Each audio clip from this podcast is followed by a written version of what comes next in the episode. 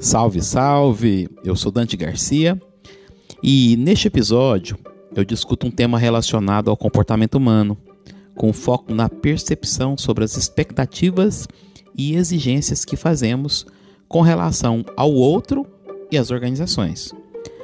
Eu denominei de a escala de exigência das pessoas. Antes, porém, quero deixar claro que neste bate-papo eu emito uma opinião própria, que vem de muita observação em ambientes corporativos, diálogos e pesquisas que já acompanhei sobre satisfação humana, como também de inúmeras publicações a respeito do tema.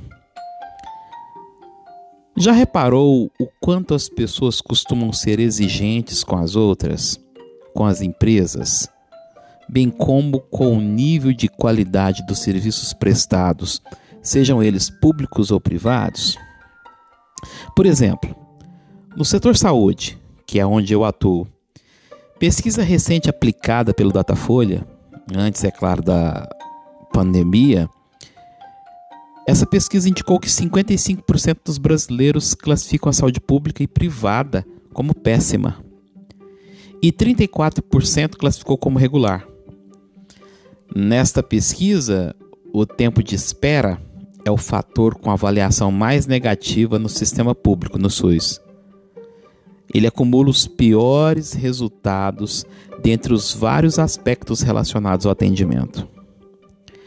Trata-se do maior gargalo da rede pública para 61% dos entrevistados que buscam uma cirurgia. Veja, 56% dos que precisam de um exame de imagem e para 55% dos que aguardam uma consulta médica. E não fica por aí.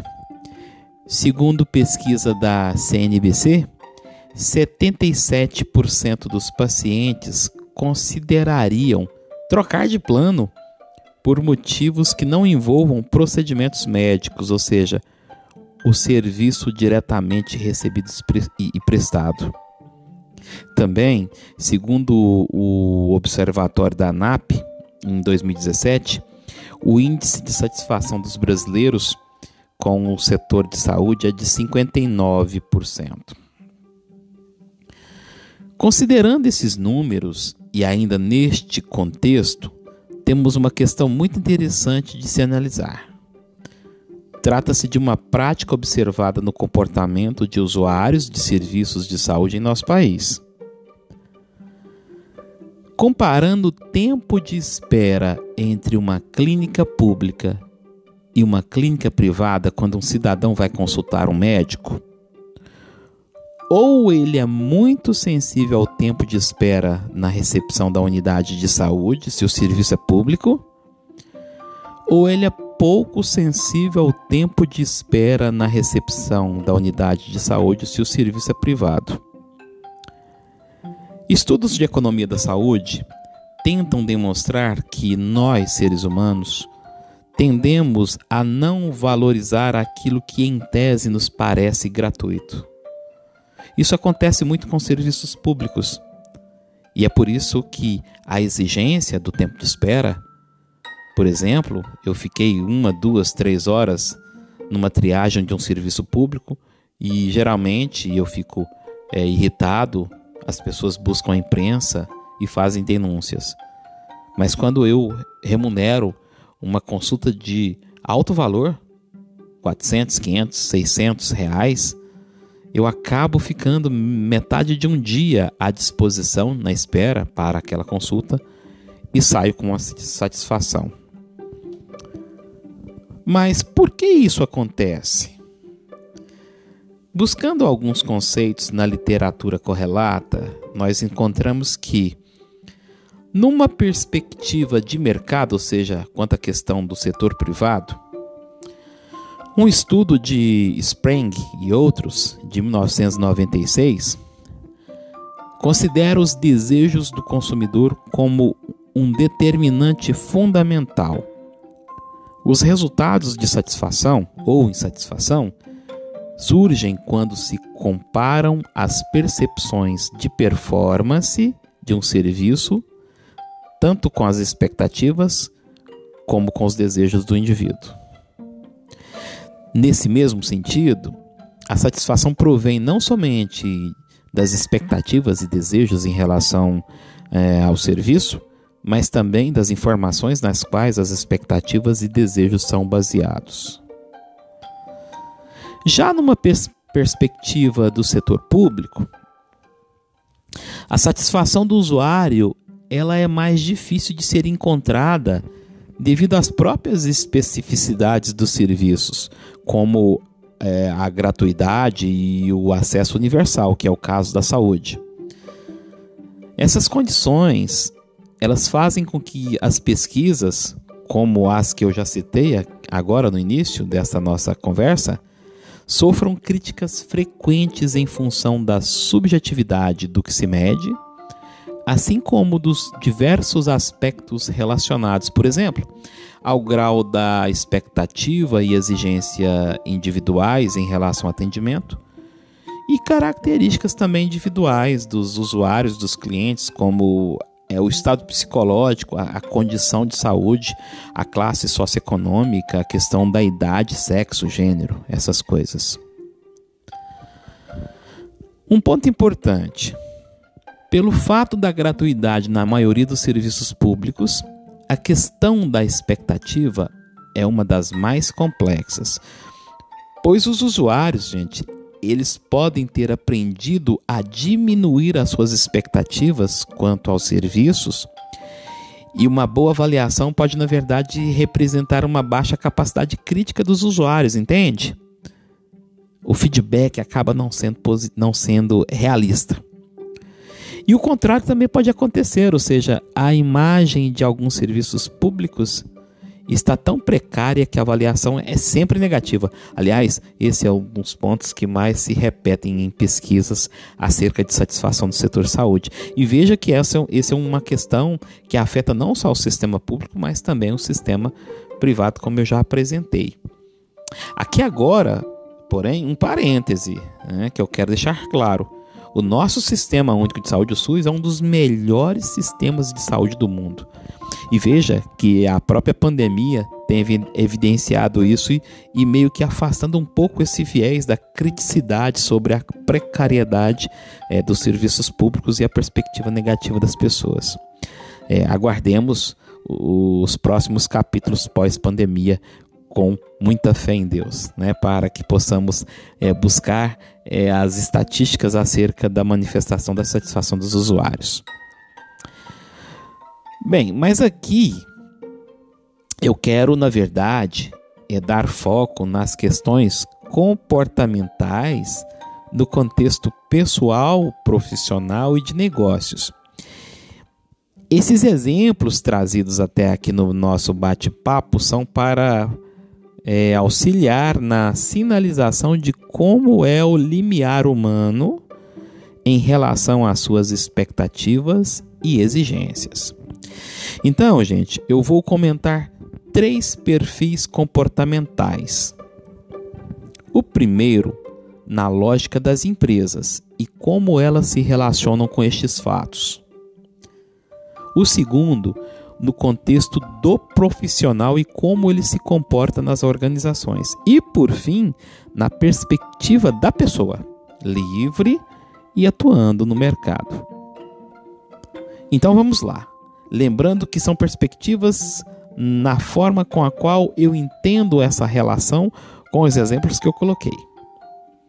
Quanto ao primeiro perfil, repare que as pessoas, em sua maioria, tendem a verbalizar nos ambientes das empresas, das organizações, um grau de satisfação generalizado. Elas mostram isso para seus colegas de maneira muito clara, costumam relativizar e amenizar suas expectativas negativas com os conhecidos: está tudo bem, estou muito satisfeito, é isso aí, vamos em frente. Mas basta um canal mais estruturado de escuta qualificada instalado pela empresa para ouvir o profissional, o colaborador, especialmente quanto a oportunidade do anonimato, ou seja, quando esses canais têm essa oportunidade de se ficar no anonimato, é que logo teremos uma série de manifestações, é, muitas vezes até surpreendentes, muito realistas e até pessimistas, e que ao final deixam qualquer executivo ou CEO de cabelos arrepiados. Eu quero descrever algumas percepções e análises com base nisto. Primeiro, quanto aos aspectos que acabamos de aprender há pouco sobre satisfação do usuário, e trazendo isto para o contexto corporativo nessa relação de manifestação quanto ao seu limiar de percepção e de satisfação. É preciso, nesse sentido, entender as expectativas das pessoas, ou seja, as, as empresas precisam compreender como elas percebem aquilo que de origem gerou a motivação para aquele trabalho ou aquela tarefa. E essa é uma tarefa das organizações. Em segundo lugar, a experiência do usuário durante a atuação em trabalho e os recursos e condições que lhe são dadas pela organização devem ser observadas. Como o usuário ou o é, colaborador ele percebe a sua atuação nas relações dentro das organizações e que afetam a sua manifestação hum, do ponto de vista de suas perspectivas iniciais e até dos serviços que lhe foram é, colocados como desafio. E por fim, terceiro, entender essa relação. Ou seja, o que era a expectativa e o que era a realidade. Contudo, isso deve estar num contexto de informação e comunicação, porque é só a partir disso que você encontra a verdade cristalina. Ou seja, dentro de um processo de governança corporativa, a organização deve aprender a lidar com os recursos oferecidos, compreender o que ofereço, para que as pessoas entendam que eles estão em condição de produzir aquilo que foi combinado naquela relação contratual de trabalho ou naquela relação de parceria. Também, quanto à clareza dos processos, quanto mais claro, for, claro forem os processos, menos confusão, menos ansiedade, mais aproximação da realidade com as expectativas. Também e fundamental, como a organização lida com as decisões e se elas são bem acertadas, se elas não são dúbias, se não há concorrência entre gestores, entre condutores do processo de decisão, no sentido de gerar duplicidade, dúvida, incerteza. Também com os mecanismos de meritocracia e reconhecimento que são implantados, no sentido de que as pessoas possam perceber que há naquela relação empresarial uma relação de reconhecimento pelo, por aquilo que se tem por mérito, por reconhecimento também alinhado à questão dos objetivos organizacionais e dos objetivos pessoais.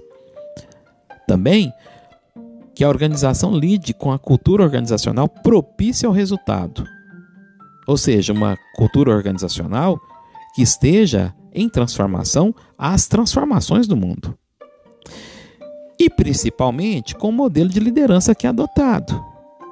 Líderes bem estruturados nesses contextos aqui citados anteriormente, eles são provavelmente o, me o melhor capital que vão produzir essa aproximação entre expectativa e realidade dos colaboradores, dos parceiros, dos participantes da organização.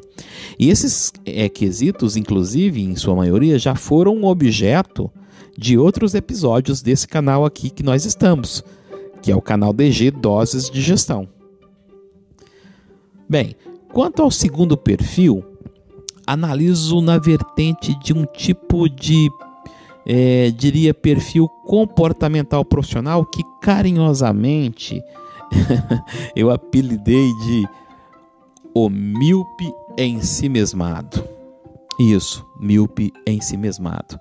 Eu falo de uma minoria, mas que, em virtude de sua visão e comportamento deturpado, gera um efeito dominó nos times, forçando-os a grupos de interesses, os chamados silos, e construindo planos de poder de cada grupo e não do coletivo organizacional. Veja, o míope em si mesmado, por ter seu copo cheio, que é uma metáfora muito usada para se referir às pessoas ansiosas com dificuldade de ouvir, ver e aceitar diferentes ou novas perspectivas, geralmente tem as seguintes características esse míope ensimismado. Ele se traveste de bom samaritano, é puritano, sócio coletivo, é democrático, geralmente usa frases de efeito, geralmente é falso moralista, assume para o outro responsabilidades que são suas, mas geralmente não entendidas como tal, usa de forma excessiva as expressões vai dar, vai dar errado. Eu avisei. Sempre foi assim. Conhece pessoas que têm esse, essa mania né, no contexto organizacional ou no próprio contexto de vida? Outra palavra que eles muito, falam: ninguém decide aqui. Por isso que eu não fiz. Estou aguardando as providências de Fulano. Ou é, ouve-se muito aquela história de estar para assinatura, assinatura de Cicrano, por isso que eu não fiz. Ou então, não, nós já tínhamos feito o mesmo do passado, já tínhamos tomado essa iniciativa no passado. O míope em si mesmado quando mais experiente, geralmente limita-se aos conhecimentos em áreas em que ele acredita ser mais que suficientes, pois é, já é autossuficiente por natureza. Agora, quando ele é mais jovem e menos experiente, pasme, já cruzei com muitos jovens nessa classificação. Tem expectativa muito elevada. Ele acredita que são exímios especialistas, desculpa, eles acreditam. Mesmo com os parcos con é, conteúdos fornecidos na graduação ou pelo curso de coach que fez aí, porque está muito em voga, muito comum, ou mesmo em estágios acumulados. Eles sempre perguntam: por que não fui eu o promovido? Já ouviram isso? Ou então, veja essa: por que o fulano me lidera, não sendo bom como eu? Ou, é, tantos outros porquês que eles trazem, no sentido de não se enxergarem no contexto de processo de evolução e formação. Além dessas perguntas, eles sempre afirmam: essa organização é muito injusta. Essa organização não remunera ao meu nível. Como tem gente ruim por aqui? Como tem gente lenta por aqui? Como tem gente que não consegue entender as coisas, ou seja, a crítica pela crítica. E também eles costumam falar baixinho para os outros, é, frases do tipo: Estou aqui somente até conseguir o meu o que mereço, o meu lugar ao sol. também é, vamos levá-lo aos tribunais, muito comum, né? Que é gerar a culpa a quem é, lhe forneceu a oportunidade.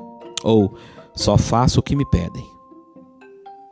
Ou seja, eu sou mal remunerado, não sou reconhecido, eu só faço o que me pede. Mas também não é honesto, não é, percebe que a liberdade está em suas mãos, no sentido de é, buscar ah, o seu desligamento ou o declínio sobre determinado projeto. Também outro tipo de fala baixinha é meu chefe meu chefe é injusto comigo. E todas essas coisas de pessoas que vivem com um limiar alto de insatisfação consigo e também com todos. É isso aí, né, gente? Bem, em terceiro e por fim, trago um perfil muito peculiar, que também chamo, é, trouxe um, um, um apelido de empoderado solitário de sucesso. Esse perfil é interessante, porque por ter moral elevadíssima, ele acredita muito que somente ele é importante para o mundo e para os negócios, seja o mercado só tem e só existe porque o empoderado solitário de sucesso existe. Geralmente não sabem lidar com o mundo VUCA e o mundo BANI. Que, aliás, se você quer entender estes dois termos aqui, é, ouça outros episódios é, desse canal Dose, Doses de Gestão. Bom, o empoderado solitário de sucesso, por, terem, é, é, por ter conseguido tudo pelo seu único esforço, eles acreditam piamente nisso, gostam muito de grana e sentem inveja do progresso alheio, apesar de exteriorizarem uma solicitude, uma verdadeira felicidade pelo que o outro conquistou. Eles tendem a buscar nichos e silos por interesses. E é preciso estar muito atento a esse perfil de pessoa. Eles falam de causas humanitárias, olha que coisa interessante, e até participam, mas não compreendem bem o sentido das palavras gratidão e misericórdia. Eles são inconstantes, são ansiosos e são imediatistas. A família, para esse perfil, é apenas um amuleto social a ser mostrado. E para né, não mais me alongar, por algumas convicções arraigadas assumidas, de repente até por opinião de oportunistas ou por leituras de alta ajuda, passam a desprezar pessoas, desprezam amizades de infância e os próprios familiares. É uma beleza esse perfil. Vamos então entender o motivo pelo qual eu trouxe este episódio tão provocativo e gerador de incômodos. Na verdade, para que possamos entender melhor que é preciso conhecer a si próprio, mas é também fundamental gerar empatia. Nós vivemos em um mundo onde se exige muito e se entrega pouco, não é verdade? Um mundo onde se cobra o que fizeram por mim e não o que eu fiz para o outro. Um mundo em que eu quero que você aceite minha opinião, mas sou incapaz de ouvir os outros. Um mundo de eu quero minhas necessidades resolvidas, mas eu não enxergo o que você carece. Nós precisamos pensar mais sobre nossas escalas de exigências, onde antes de cobrarmos o que o outro fez por nós, possamos nos perguntar o que nós fizemos pelo outro. Eu sou Dante Garcia, criador do DG Doses de Gestão. Se você gostou desse assunto, conte a alguém, curta meu canal, compartilhe, envie seus comentários com seus contatos pelas redes sociais, gerem compartilhamento. Você me encontra nas principais plataformas e canais podcast na internet, é, em ambiente Android e iOS. Muito obrigado e até a próxima. Valeu!